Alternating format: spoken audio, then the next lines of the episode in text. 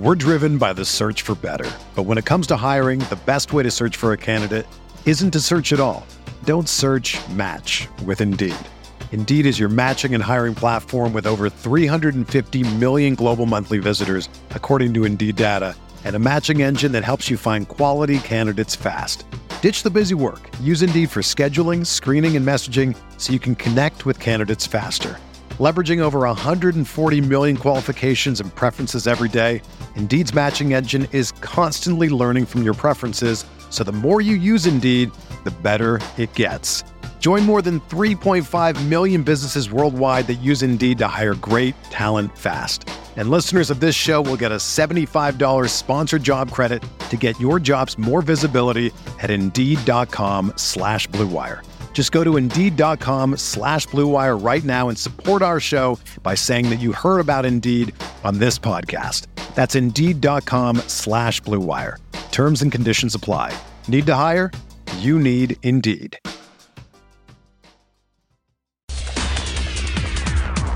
Rob Dauster here. I got Jeff Goodman with me. Hell no. John Fink. Are we still live? Still to sixty-eight till I die. I'm sorry, man. I blacked out. Randolph Children. D J Khaled. You know the big D J Khaled guy? Hands grown up and in. Goodman needs to be fired all the time. Josh Pastor. You're going to beat people straight up. You know the deal. Drink responsibly tonight. I'll be drinking with you. Darrell McNeil. From the bluest of the blue bloods to the smallest of the mid-majors. This is Field of sixty-eight. After dark.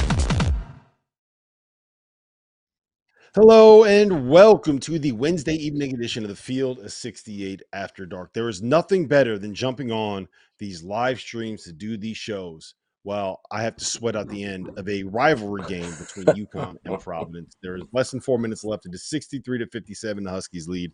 We're going to get into all that. We're going to have a long conversation about uh, this win and about UConn and about whether or not they actually are the best team in college basketball.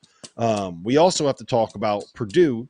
And uh, I'm sorry, Kentucky, uh, who lost at home to McCall's Florida Gators, ninety-four to ninety-one in overtime.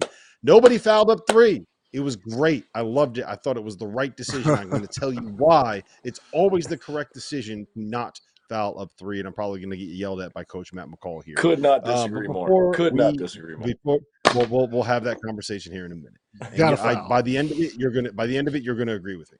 Um, But, but we got to start with Purdue. We got to start with their overtime win over Northwestern. We got to start with a one oh five to ninety-six, absolutely bonkers game. Boo Boo, he goes nuts again. Zach Edey goes nuts again. Lance Jones has twenty-six points. And Chris Collins, certified Duke guy, according to John Henson, uh, goes ball. Ballistic at the end, had one of the best ejections I've ever seen in my entire life. I was giving him a standing ovation, guys. I was standing there saying, this is incredible theater. Let's go. Rob, he was I have, firing I have up a question. Crowd. He walked on the court. He planned that, guys. He he made the decision at the end of the game. He was like, I'm going to get tossed, and this is going to be electric. Go ahead, John. H- have you ever seen a visiting coach get ejected and try to hype the crowd up? What does he think? I, I, I just – I've never seen that. I've never seen that. Usually when you get ejected and you're a visitor, you just like, why are you putting your head? It, it it almost was like, all right, this is my moment.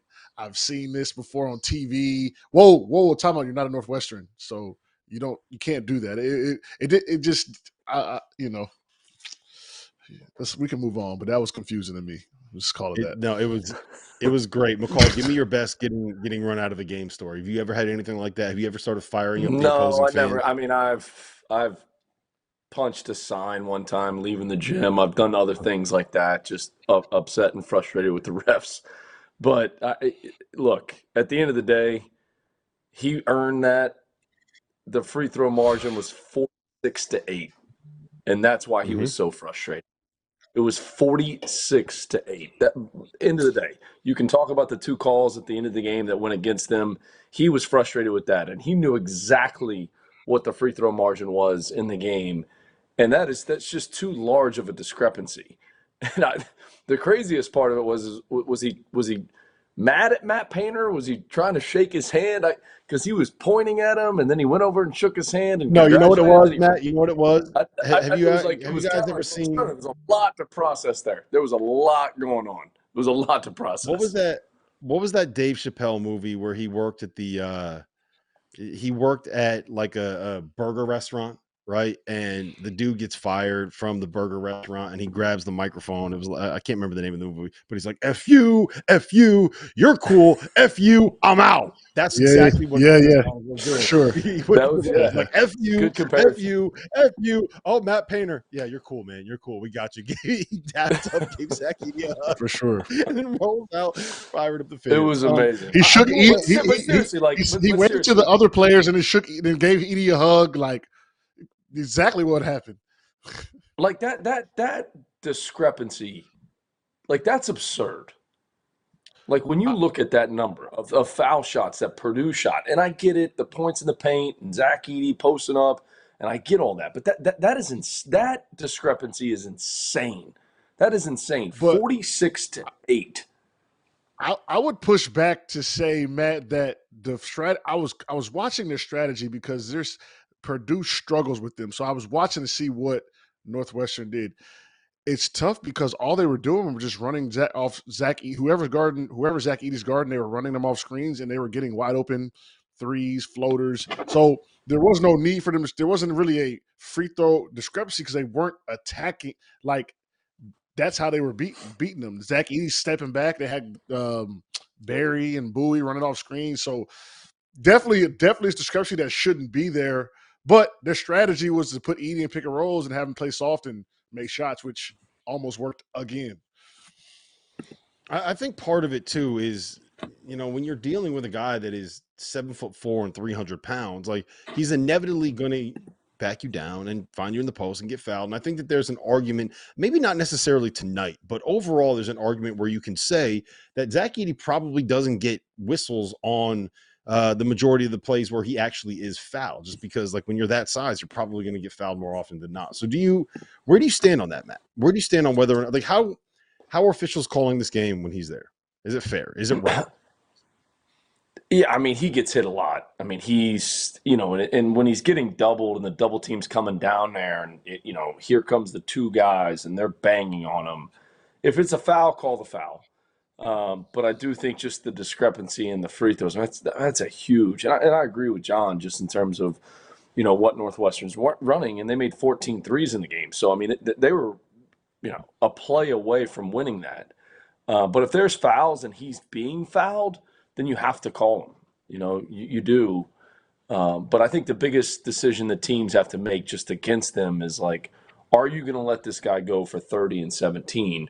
Or are you going to do everything you can to get the ball out of his hands, which is difficult because he screens, he sets screens, he runs the floor hard, he plays hard. Like that's one of his biggest attributes as a player is just how hard he plays. So I think as an opposing coach, as you're trying to prepare for this guy, what are you going to do? Are you are, are you going to double him on the catch and make him have to throw it out and hope that they don't miss threes and that your rotations are good and that your closeouts are good? Because that's what's going to happen. When he throws it out of those double teams, you're going to be in rotations and you're going to be in closeouts. So you got to hope that they're missing some threes and your rotations are really good. I, I just, it's a double-edged sword when you're preparing for a guy like that. And it's hard to even simulate in practice. You can't simulate a guy that size and how hard he plays in practice. You can't do it. So I think that's the other thing that the teams run into when trying to prepare for him. Yeah, and I do just want to say before uh, we get into a little bit of a conversation here about Northwestern, because I think it deserves to – they deserve to be discussed here. Um, Braden Smith, eleven points, sixteen assists, two turnovers tonight. Uh, the the fact that he is not on the Cousy Award watch list for the top ten point guards in college basketball, one, one of the guys that's actually on that list uh, found himself benched tonight is – Uh, a crime against humanity. Um, and I do think that this is the kind of performance where where Purdue usually loses this game. And the fact that they were able to to dig deep, find a way to win, and, and make the plays that they needed to make late says a lot about them. Now, I, I have a hot take, okay? Uh, tell me if you guys think this is crazy. I think Northwestern is like the team in the Big Ten outside of Purdue and Wisconsin that actually has a real chance to be able to make some kind of deep run in March. And the reason that I say that is Boo Booey's the difference maker. What what do you need if you're going to be able to kind of sneak your way as like a ten seed into the second weekend? You need a point guard that can absolutely take a game over. And I don't know how many guys, John, are better in ball screens and better attacking drop coverage than Boo Boo is. He had twenty-five points, eight assists tonight, nine for nineteen from the floor, seven eleven from three, throwing a Ty Berry. And there's just, I really, really like the makeup of this Northwestern team as someone that can give you a lot of problems in the month of March. Yeah, they they they can score the ball with the best of them from the guard position. And, like, if you want to watch how to beat – now, you have to have the right personnel. But when I look at some of these top teams, like you look at a Houston, you look at like a North Carolina, like with R J Davis, uh, even like a Connecticut, I think Purdue, now that I'm seeing how Northwestern is cracking this Purdue code, is going to have problems with these top teams. Now, I think they'll get, you know, deep into it or whatever, but like Northwestern is – should be a case study on how to beat arguably the best team in the country. And, you know, they stuck to their guns and they almost pulled it out, even with the free throw discrepancy. You know, they shot fifty percent from three. Um, these, this is a team along – this is a team you don't want to see, point blank period. You don't want to see them anytime, any place in March because they're not going to go down without a fight. And and their coach as well, man, he's a fighter and, and he knows that, you know, not necessarily his job's in, in balance, but he he knows that he needs to get them on, on track, and you can tell by the fire and the passion he coaches with. And so this is a team that I love watching personally, but also, like, I don't think anybody wants to see them early, especially like those higher-ranked teams because they're a scary, scary team to, you know, come against in the, in the early rounds. Mm-hmm. All right, McCall, I got to go to you first on this one, okay? You know why I got to go okay. to you first on this one. Kentucky played at home tonight. They played in Rupp Arena. Uh, they played against a team that badly needed themselves a win to get themselves back in the N C double A tournament picture, and that was the Florida Gators. twenty-three points from Walter Clayton Junior, twenty-two points from Tyrese Samuel, who also had thirteen rebounds, twenty-one points, seven boards, seven assists from Zion Poland. The first time in John Calipari's tenure that an opposing team has gone into Rupp Arena, had three guys go for twenty points. Florida gets the win, ninety-four ninety-one. This is the I S O time, John. This is where we clear out. This is where we let Matt McCall cook. Talk about your Gators, man. Great win for Todd Golden. Everyone, everyone wanted to say, can he get the signature win? He hasn't had a signature win since he's been the head coach of Florida. Going into Rupp Arena, that's a signature win, and they got it done. I thought late in the game, Reed Sheppard on the pick and roll coverage, you know, he was so consumed with the roll, with the roll running over there, trying to maybe even protect, and it was his protection. You can't leave Walter Clayton. You cannot leave him. And he turned his head for a second, and that's all Walter Clayton needed, um, and, and got a great shot, got it up. I think he made seven threes in the game total. Was just outstanding. Going into Rupp Arena is difficult to do. Florida's an N C double A tournament team. Todd Golden's got them playing well. That's a big-time win for them to be able to do that. Goes back to the question, foul up three. I don't know if you saw the clip, but when Dillingham went to the free throw line, he makes the first one, and Calipari kind of turns to his staff, and he's kind of, you know, questioning. I don't know if he said, do we foul? And then Dillingham misses this. The staff's like, no, we're okay. And then Dillingham misses the second one, and those are the situations that you have to prepare for. I think Kentucky's still really good. I think you look at their team last year to this year, they executed such a high clip, way better this year. Uh, they were missing some guys tonight. Obviously, D J Wagner didn't play in the game, but for Florida to go into Rupp Arena and get that win and perform the way they did, you know, they, they had they're closing out those games. They've been in a lot of those games.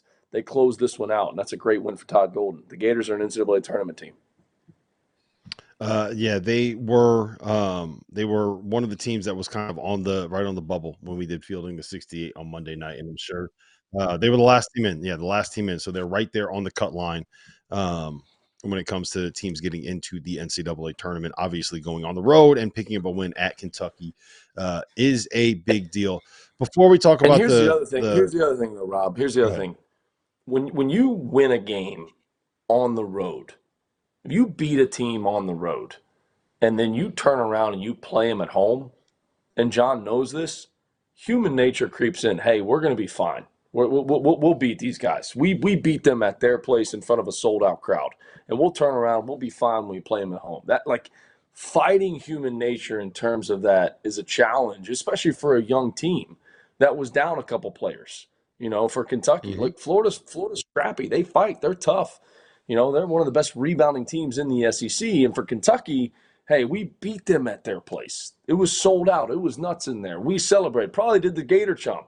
And, you know, after they beat them, and I know we're not allowed to do horns down. That's a no-no. But, you know, you can do the Gator Chomp and nobody gets their feelings hurt or upset. So Kentucky's going home to play that game. They're like, hey, we already beat these guys. We'll be fine. And Florida took full advantage because that human nature piece, you know, once you beat a team at home or once you beat a team on the road, you turn around, you got them in your building with a young team, you think you're going to be fine. Yep. All right. Before we get – Before we get into Kentucky here, um, I do want to ask you guys about uh, the fouling up three thing. All right, here's my pitch. We are not on either of those benches. You're not coaching in Kentucky. Henson, you're not playing for Kentucky. I am not on Kentucky's roster right now. I'm not on their coaching staff. We are observers. We are fans. We are here to experience the wonderful moments that come with the end of college basketball games. And you know what we got tonight? We got Walter Clayton Junior not getting fouled when he was down three, throwing a pump fake, watching Reed Sheppard go flying by and burying a three to force overtime, which was the highlight and probably the best uh, outside of Chris Collins, the best moment in college basketball tonight on a night where we have the number one team in the country playing a thriller, the number two team in the country playing an overtime game, the number ten team in the country losing at home. That was the best moment of the night. Never foul up three. Never root for someone to foul up three because it takes away those those awesome moments at the end of a game that we remember. Did I convince you, McCall? Are we there? Henson, did I convince you? I get you? it as a fan. I, as a fan, I get it. As a fan. As, as, a, as fan. a fan, I want you to try to win the game, so that's going to piss me off, honestly. So, like, yeah, I'm going to be mad. Like, you know, hey, what, what are we doing here? You know what I'm saying? Like, foul them. Like, you want to win, don't you? Like, that would, that would irk me. But every coach's strategy different. I, I think fouling – just percentage-wise, you know, you got to make a whole nother trip. You know, they could miss. There's a lot of more. There's a lot more variation that could happen by fouling. So, you know, I think they should have probably fouled in hindsight. But here's the thing, too, that Calipari in that situation, right? He's not trying to jinx his shooter, so he doesn't want to tell his team in the moment. Like, you got to bring your point guard over and say, "Hey, if he misses, fouling." This is this for fouling. You don't want to bring the whole team over because your player's going to look at you like, coach, you don't think I'm going to make this? Like, Dillingham's going to be like, I'm going to make this. So it's like you can't announce it to everyone. You got to somehow echo that message. Hey, if this one doesn't go in, the second one, which is a live ball, we are fouling. We are. It's just it's kind of this double-edged sword. That's a good point because Coach Williams was very, very – superstitious with the free throws. Like if he, if he wanted to sub you out, he wouldn't even look down the bench until you shot your second free throw. Then he'd grab someone or Same. Like you said, if he had something to say or something that could potentially throw you off because he's maybe anticipate, he would he he would he's gonna let it go. So Same. That's a good point. Henson, I wouldn't point. even send the guy to the table until they handed him the second one. Because I didn't want yep, him yep. thinking, "Oh man, I'm coming out of the game." So before yep, yep. I would, I would send him to the table once the referee threw him the ball for the second free throw. Because I didn't want him being messed up. Like, no, you got to make this. Focus on shooting the free throw.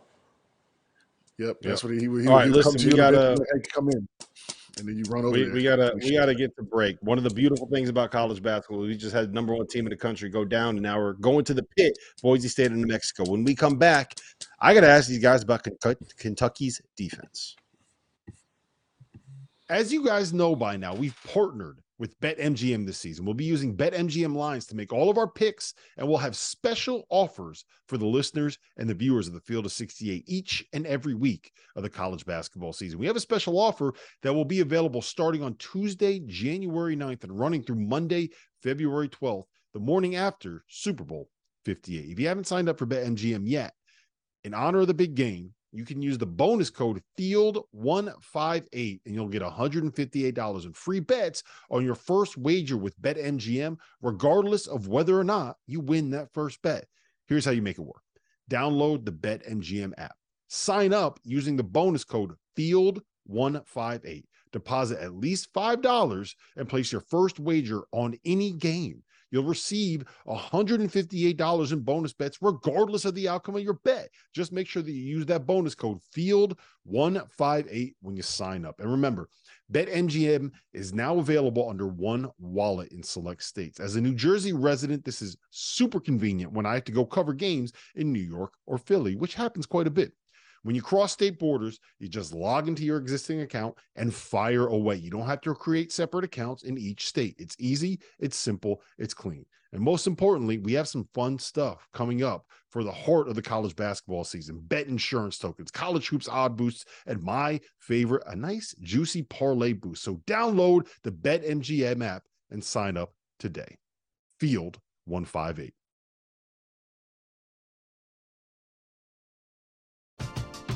We're driven by the search for better. But when it comes to hiring, the best way to search for a candidate isn't to search at all. Don't search, match with Indeed. Indeed is your matching and hiring platform with over three hundred fifty million global monthly visitors, according to Indeed data, and a matching engine that helps you find quality candidates fast. Ditch the busy work. Use Indeed for scheduling, screening, and messaging so you can connect with candidates faster. Leveraging over one hundred forty million qualifications and preferences every day, Indeed's matching engine is constantly learning from your preferences. So the more you use Indeed, the better it gets. Join more than three point five million businesses worldwide that use Indeed to hire great talent fast. And listeners of this show will get a seventy-five dollars sponsored job credit to get your jobs more visibility at Indeed.com slash Blue Wire. Just go to Indeed.com slash Blue Wire right now and support our show by saying that you heard about Indeed on this podcast. That's Indeed.com slash Blue Wire. Terms and conditions apply. Need to hire? You need Indeed.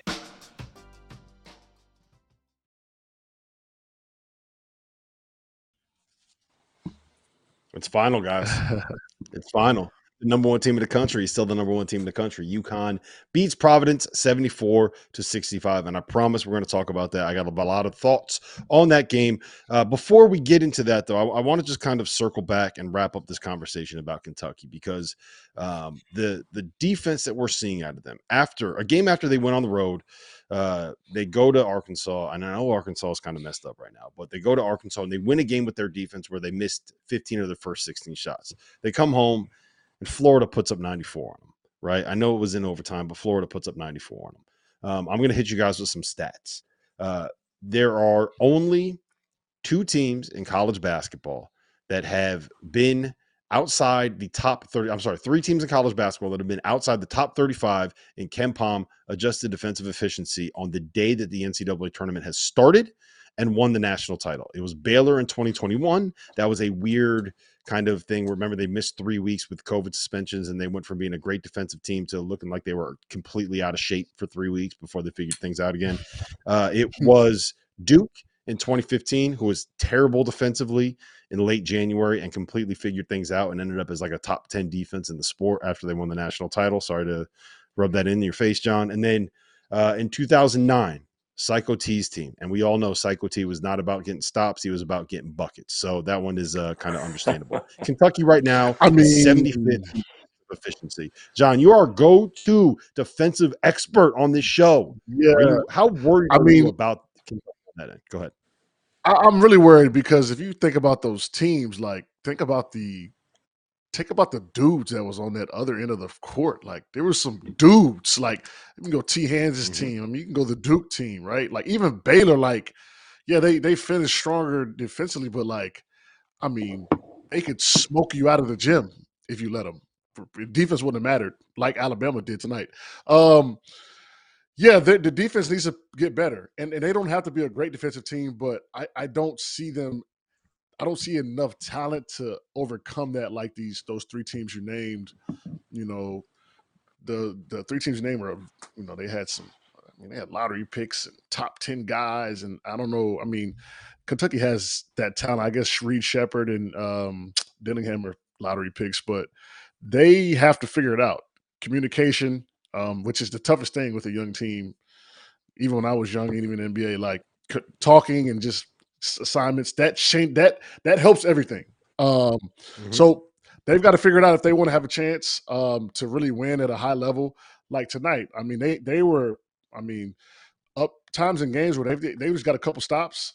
We knew what they could do offensively. They would have blown this thing open, and, and they just couldn't do it. And, uh, you know, came back to bite them. Florida wins in overtime.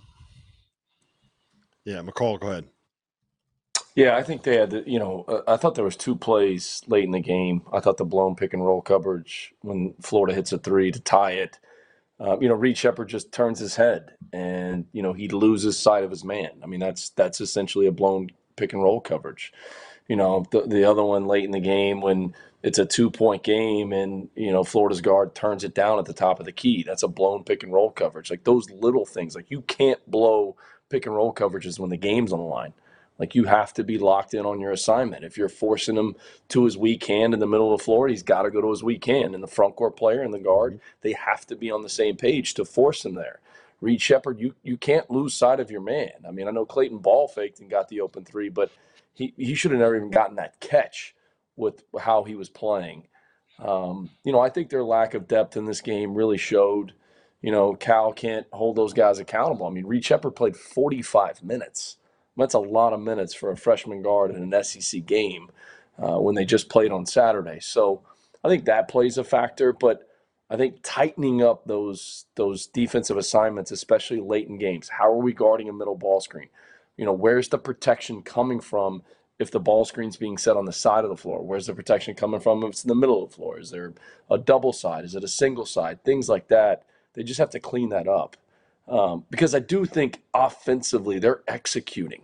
When you watch them, like, he got, like I, I don't know if I've ever, and I scouted against them for a number of years when I was an assistant coach at Florida. Like, I don't think I've ever seen Cal run as many sets as he does. They're executing, and the ball's being flown up the floor, and they're sharing the ball. They just have to tighten up their defense. And I think it's just a few blown pick and roll coverages that they've got to get corrected. Know where the protection is coming from in ball screens, whether it's in the middle of the floor or on the wing. Yeah, well, the majority of their the lineup that played the majority of the minutes tonight: freshman Reed Sheppard, uh, freshman Ungana Onyeso, and freshman Reed Dillingham were all on the floor. There's a reason why people say the best thing about freshmen is they become sophomores. So, uh, yeah, I think that has a part to, to play in that conversation as well. Let's move. UConn, top dogs, number one team in the country. Uh, they host Providence, who came off of that big Ed Cooley reunion game. I don't know if reunion is the right word, but uh, what we kind of expected was one of the, the most emotional games you were going to see for Providence, and turn around and go on the road to the number one team in the country and played pretty damn tough, man. It's kind of frustrating to think what this Providence team could have been if Bryce Hopkins didn't get hurt. They are a lot of fun. There's a lot of talent. There are a lot of dogs on that roster. Uh, Henson, UConn. Didn't really have Klingon for most of the game. He finished with seven points, three boards, and four fouls. He kind of got worked a little bit by Josh Oduro. Um, what do you make of UConn? What do you make of this performance? What do you make of this win? First of all, Josh Oduro's nice, so you know, no, mm-hmm. no, no discredit to him, dog. He's he's cold. I, like I, I, I watching him play, I'm like, all right, he's got game. But um, UConn is is trucking along. They're getting better as the season goes on, and the Providence is not a. by any means a, a, a slouch win. I don't care who they have. They play hard. You know, they, they've got Carter kind of running the ship, and, and they feed off his energy, his defensive presence, he, the way he attacks. Um, and UConn just mowed him down today. You know, it, it was going to be a tough game. I didn't think it was going to be a blowout, and they won by nine points. And, you know, it, it, it was a little closer than, than what the score indicates, but UConn looks like the team to beat right now, and they're only getting better. They're they're they're getting healthier.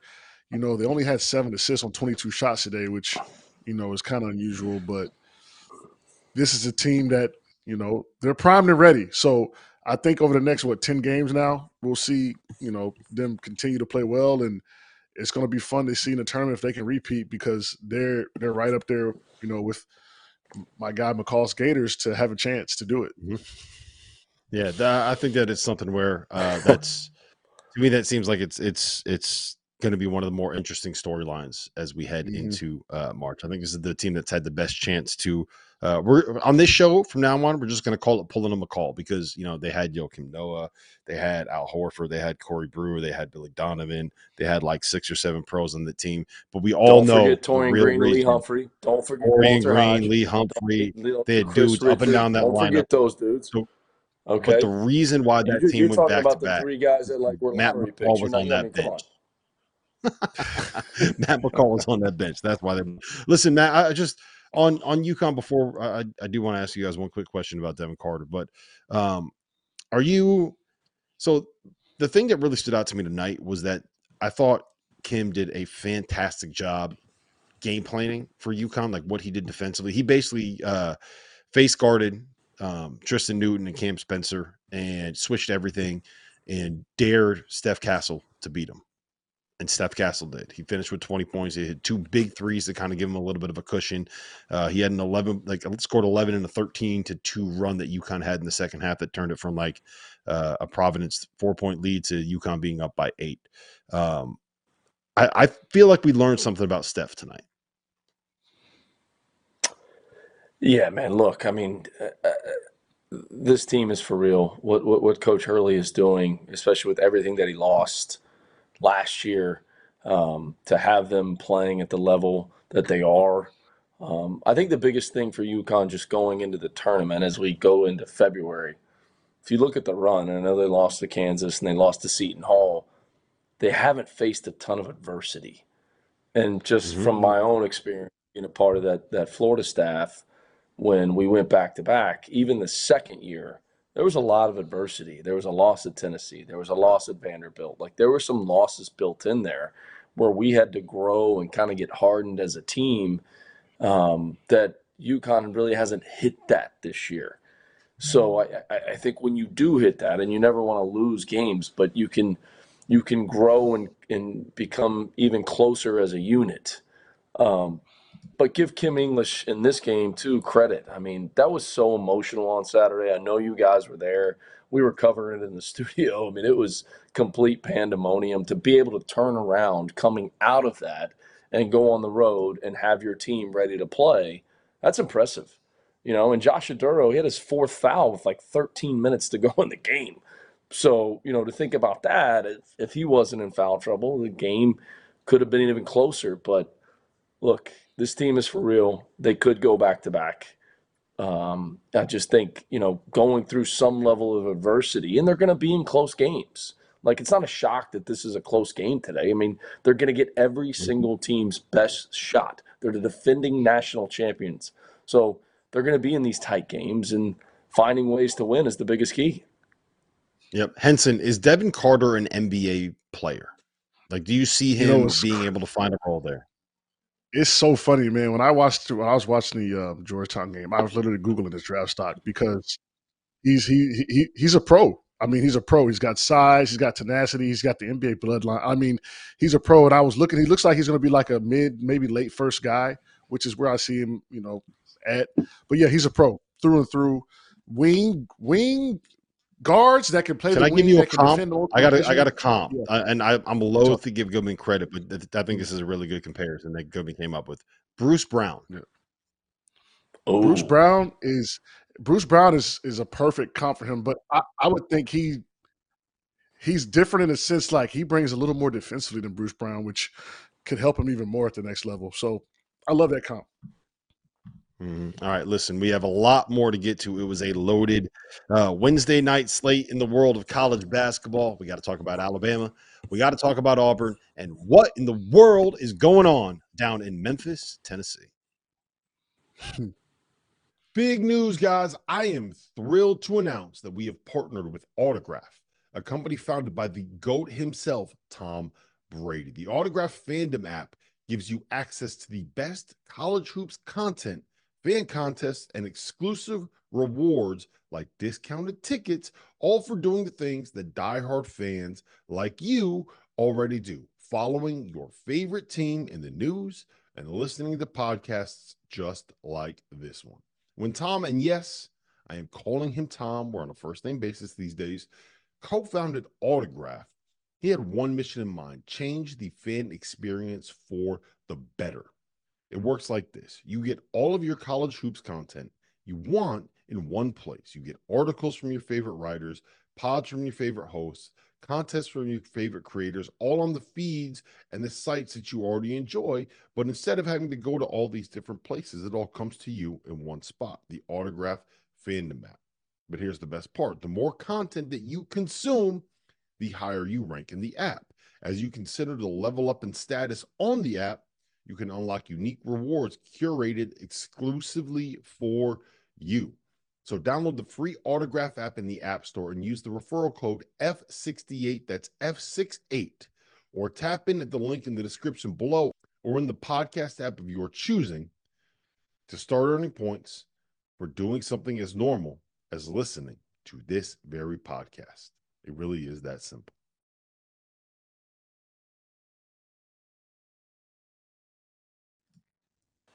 Welcome back to the Field of sixty-eight After Dark. We are live Wednesday night, Sirius X M Channel eighty-four, and we are over streaming on Stadium. My name is Rob Dauster. That is Coach Matt McCall. That is John Henson, uh, our defensive analyst here on the Field of sixty-eight. I'm giving you that moniker, John. You are you are a defensive I'll expert. Um, I'll take it. I'll take all right, it. we gotta we gotta we gotta head down to the great state of Alabama. We gotta talk about the Crimson Tide. Um, contrary to popular opinion, Uh, I don't give a piss about nothing but the Tide, and they came back from down at the half, fifty-eight points in the second half. They lit them up. McCall, talk to me about this team. Mark Sears, how come no one's talking about him? We talk about Dalton Connect, we talk about Antonio Reeves, we talk about Wade Taylor. Your boy Mark Sears having just as good a season down there. Oh, yeah, you you heard me use the term. You know that team has been hardened, right? They've been callous. They've been through things. The non-league schedule that Nate Oates put together for this Alabama team has is the reason why this team is performing that the way they are. They went through some stuff. They went through adversity. They lost games. They lost several games in the non-league. And everyone's going, what's wrong with Alabama? There's nothing wrong with Alabama. Going through that has helped them. That's why they're the cream of the crop of the S E C. I think when you look at the S E C, I think there's three or four t- teams that are at the top, and they're definitely in that category. It is impressive. It's impressive what they're doing. And credit Nate Oates. I mean, that non-league schedule, there's not a lot of coaches in the country that would play that non-league schedule, and he put it together. And he said it to us last week, one week ago today, when they knocked off Auburn at home. He said it. it it's prepared his team. It's the reason that they're playing the way they are. So uh, kudos to him, and, and that team's for real. And they could win this league. They could win an S E C championship, no question about it. And nobody wants to see that team in the tournament. Henson, um, we we need to riot. Are you with me? We need to we need to we need to head down to S E C headquarters. We need to bring our pitchforks and we need to go down there because I have a, a huge issue with something that's happening right now in the S E C. We are only going to get one game between Kentucky and Alabama in the S E C regular season. That is that, that is uncalled for. That is unfair. If those two teams played.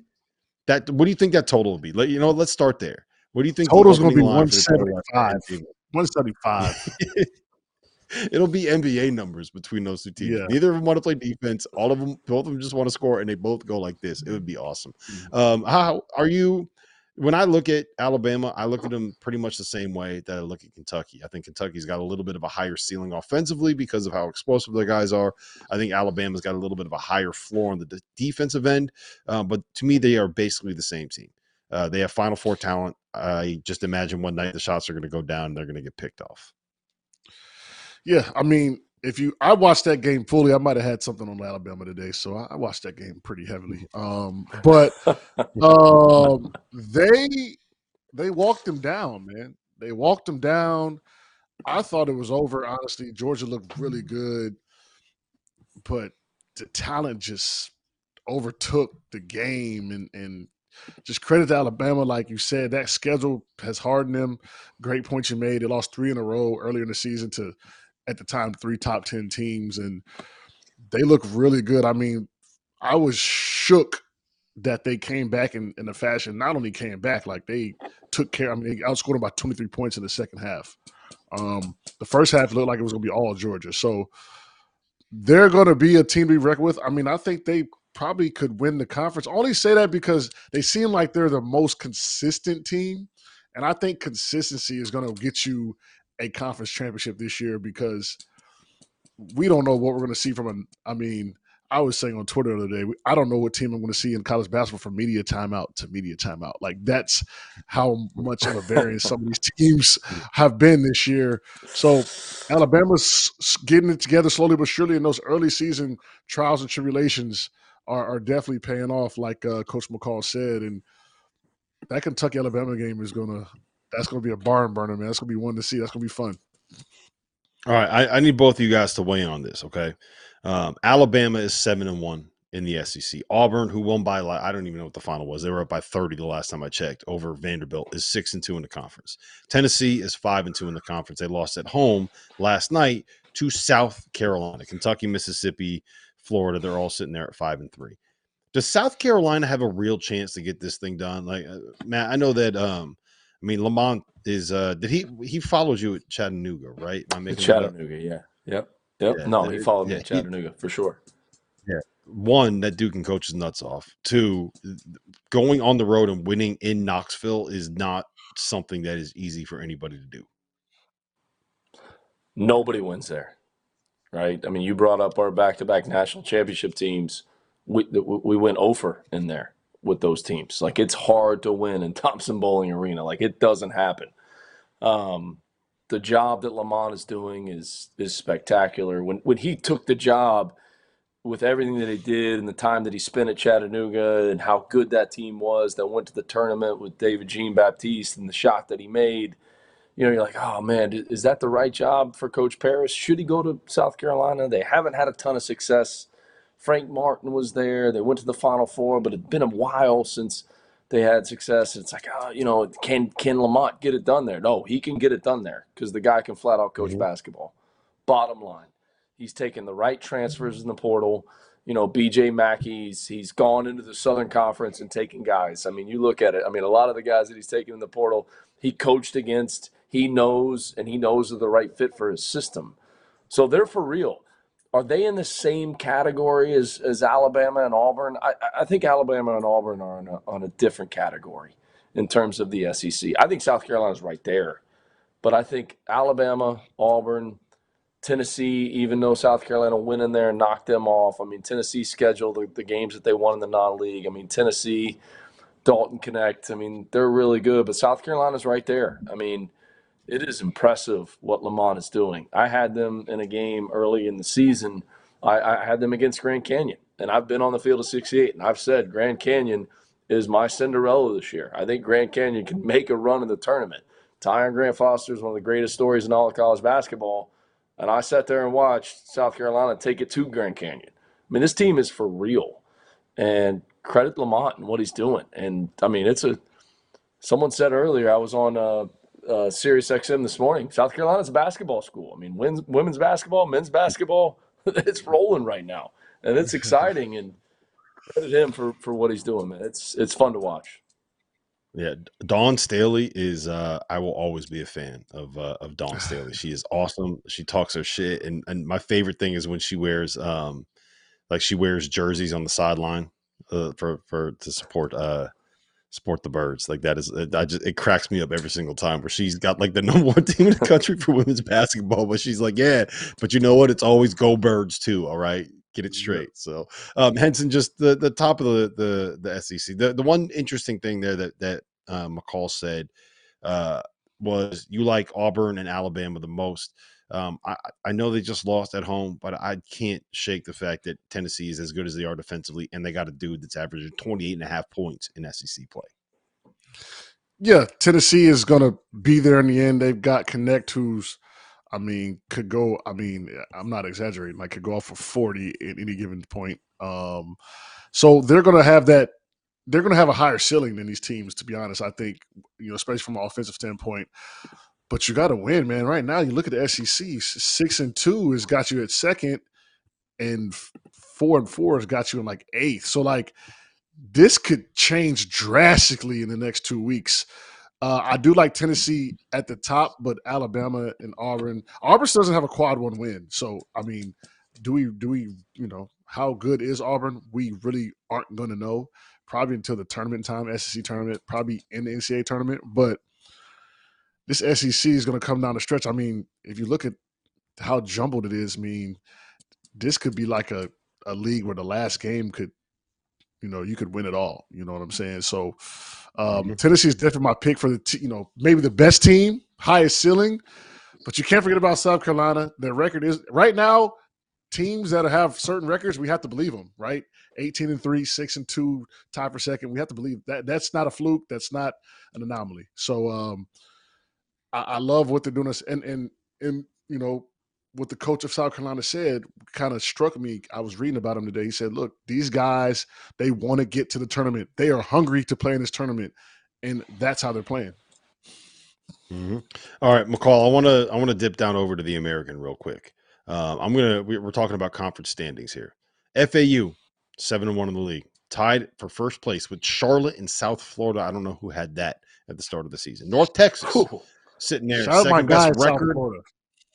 Yeah, yeah, there you go. Uh, Amir Abdurrahim, he's uh, yes, unbelievable sir. job, unbelievable. Killing job. it. Um, North Texas five and two, U M B, uh, U A B five and two. New additions to the conference. Doing well. S M U is in sixth place in the American, sitting at four and three. You know who yet? John Martin's Memphis Tigers. They're seventh place in the league. They're fifteen and six overall. They're Can four someone four check on him, please? In the conference. He's not doing well. I listened to his spaces earlier. It's, he's in a bad place. We thought about bringing him on, and we decided that we're going to wait until tomorrow. Could to somebody? It. Yeah, we got to just check on that tonight. guy right now. I'm a little bit concerned about him.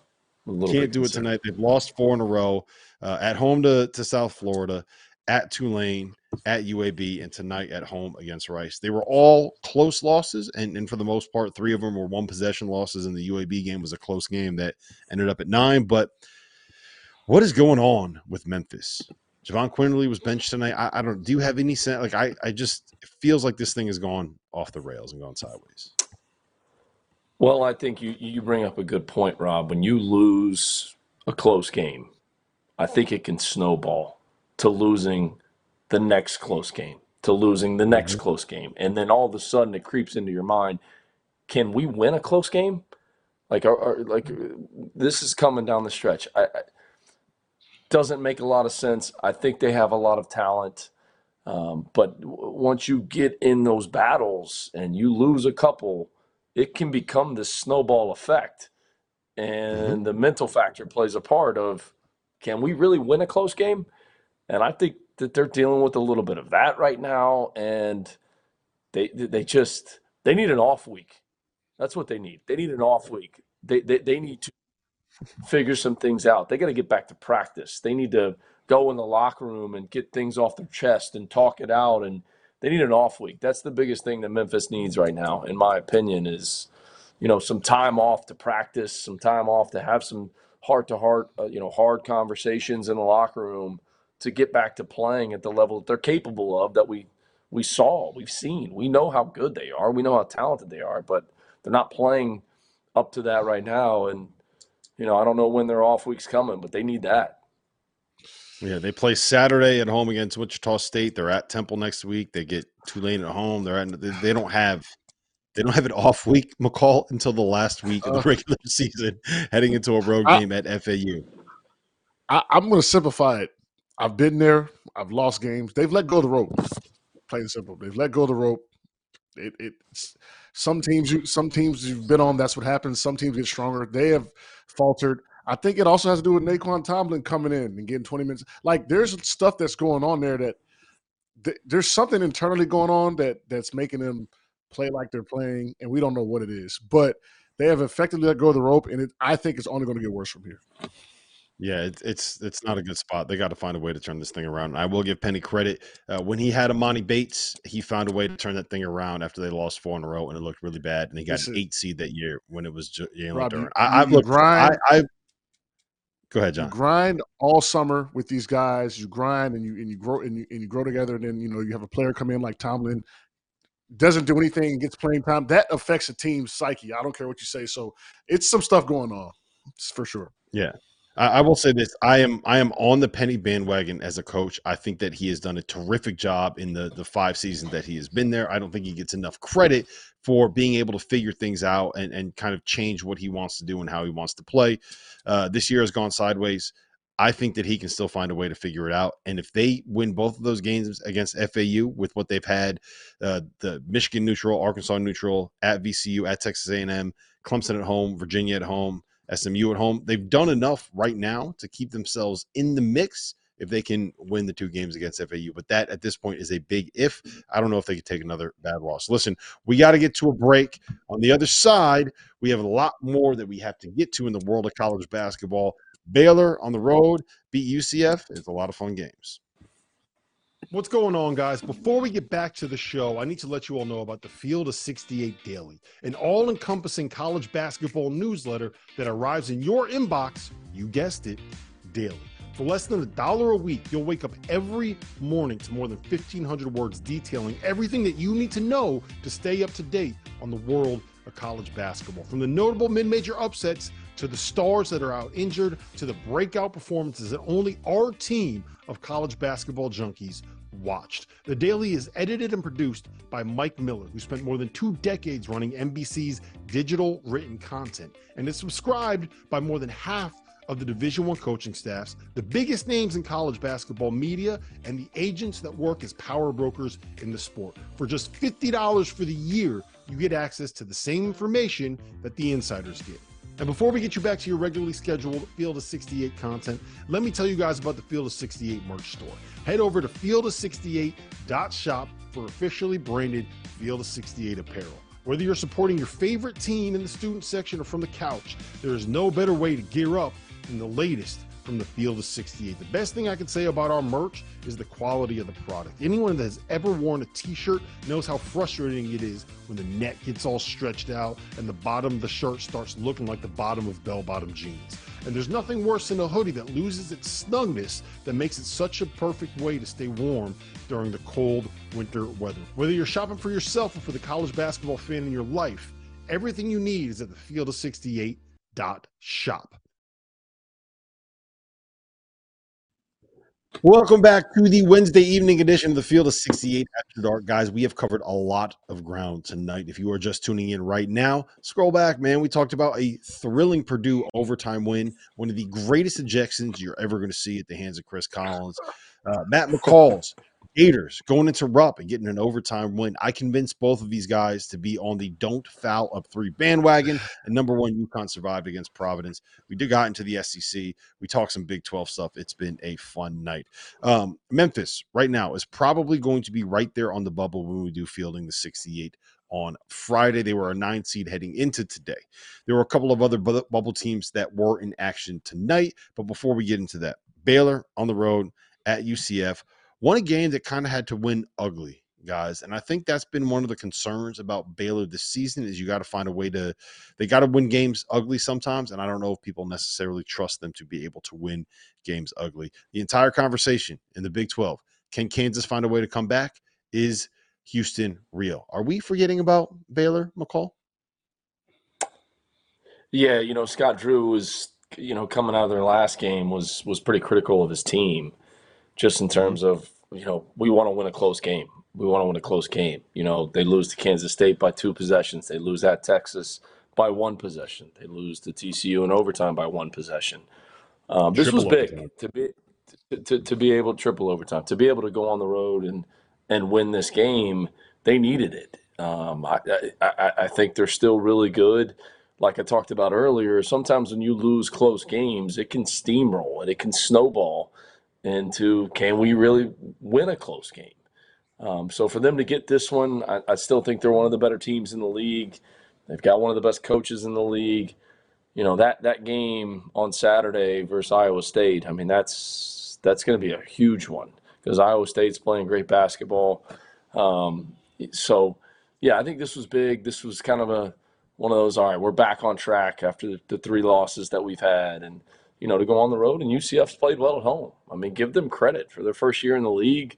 Nobody, I, I'm, I'm, I can guarantee you that Coach Dawkins was on Jeff Goodman's hot seat. Guaranteed. Don't know for sure, but I guarantee Goodman put him on there. and, and U C F is playing well, especially playing well at home. Yeah, look, you mentioned uh, Baylor and Iowa State playing on Saturday. Here's the wildest thing about that, and I got to do a promo for what we're doing on Saturday. Um, Tennessee is playing at Kentucky, top ten matchup. Houston is playing at Kansas, top ten matchup. Duke is playing at North Carolina. We know who Henson's going to be rooting for there. Another top ten matchup. I am going to be in Lexington. Goodman is going to be in Lawrence. Tyler Hansbrough is going to be in Chapel Hill, and we are going to have all three of us, plus uh, John Martin, if he sobers up from this devastation of a Memphis loss, will be hosting the show. Uh, first weekend without college football, we have four top ten matchups in total. It's going to be unbelievable. Iowa State's playing Baylor, number eighteen against number twelve, and that's not even like a top five game of the day on Saturday. It's going to be unbelievable. I can't wait. Tune in Saturday night. I think it's going to be one of the cooler things that we have done here on this show. Sorry for that, Henson. Go ahead. You got any thoughts on Baylor? Um, I, I, you know, McCall kind of hit it on the head with them, but I mean, call me crazy, but I, I think right by the end of the Big twelve season, these teams will be burnt out. I mean, I agree. Think about, I totally agree. Think about, think about totally the schedule. Agree. Like, Like, they are going to be mentally fried. Like, Baylor lost three in a row. They got to go to U C F. I mean, they had to fight and claw back. Langston Love gets twenty-four off the bench. They go seven oh run. They were only – U C F was only down ninety-four seconds of this game. Now you got to go to Iowa State. I mean, I feel like there's going to be a lot of Big twelve teams going down in the first weekend. It, it's just – it's such a mental grind. They got Iowa State. Then they got Texas Tech. Then Kansas. Then Oklahoma. Like – oh, by the way, then we got to go to West Virginia. Then it'd be like, I mean, and then Houston, then T C U, then they got Kansas. I like, agree. Like I'm with they are in trouble. They are like, beating they're, each they're gonna, other gonna, up. They are beating. They're going to sputter out. Up. I am they're with John. The Big twelve teams are going to sputter out at the end of the year. So, you know, they. I mean, if you look at their schedule, if they didn't get this win, this could have got ugly. I mean, they could have lost five or six, seven in a row. So, it's um. I feel bad for the Big twelve. A C C, you know, talk talk all you want, but look, every once in a while we get to throw a Notre Dame in there, you know what I'm saying, Boston College in there once in a while. Like there is no there is no there is no Boston College or Notre Dame. I mean Louisville. Throw Baylor Louisville has to finish the last ten games with like what? Top yeah, Louisville, yeah. Get, a Louisville get a nice little Louisville run. Like Baylor has to play top two like ten top thirty teams for the next two weeks. They might lose in the first game in the N C double A tournament. Henson's panic meter is on the Big twelve. His panic yeah, meter is on the Big twelve, man. I, I, the I'm Big twelve the is beating like, each other up, so his panic meter is yeah, on the Big gonna, twelve. Yeah, at the end of the season, like that Big twelve championship tournament is going to be like a gladiator, like the movie Gladiator. Like that's what that tournament is going to be. And then whoever gets out, uh, whoever makes it out on the top. Is whatever, whatever, whatever comes through that door. We yeah, will be whatever comes through that door. Whoever comes emerges from the mountain of that Big twelve, God bless them, but they don't. They will not get far. I promise. All right, so uh, Dagan, our producer, has some stuff on the rundown, and he's not going to like me for this, but I'm calling an audible, gel- gentlemen. I'm taking a left turn. I'm pivoting, pivot, pivot, hot route, pivot, hot route, hot, hot route, hot route. Hot route. Uh, McCall. We got to talk about Richmond, man. We got to talk about the Spiders, sixteen and five on the season. They go on the road to Fordham, which has turned into one of the better atmospheres in the Atlantic ten.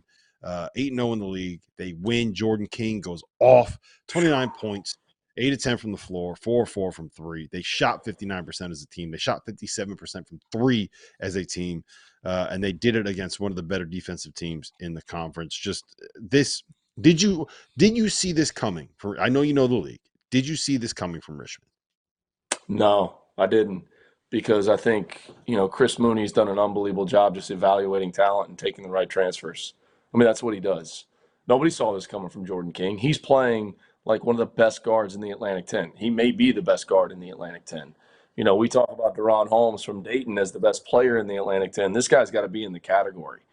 And you're talking about a guy that came from the Southern Conference at E T S U, wasn't on anyone's radar. I'm sure he was highly recruited, but Mooney speaks to his character. He talks about the first conversation he ever had with him. Uh, he knew he was the right fit, and he is flourishing in Mooney's system. Here's the other thing, and this is why I have such great respect for Coach Mooney, is he's adjusted how he's playing.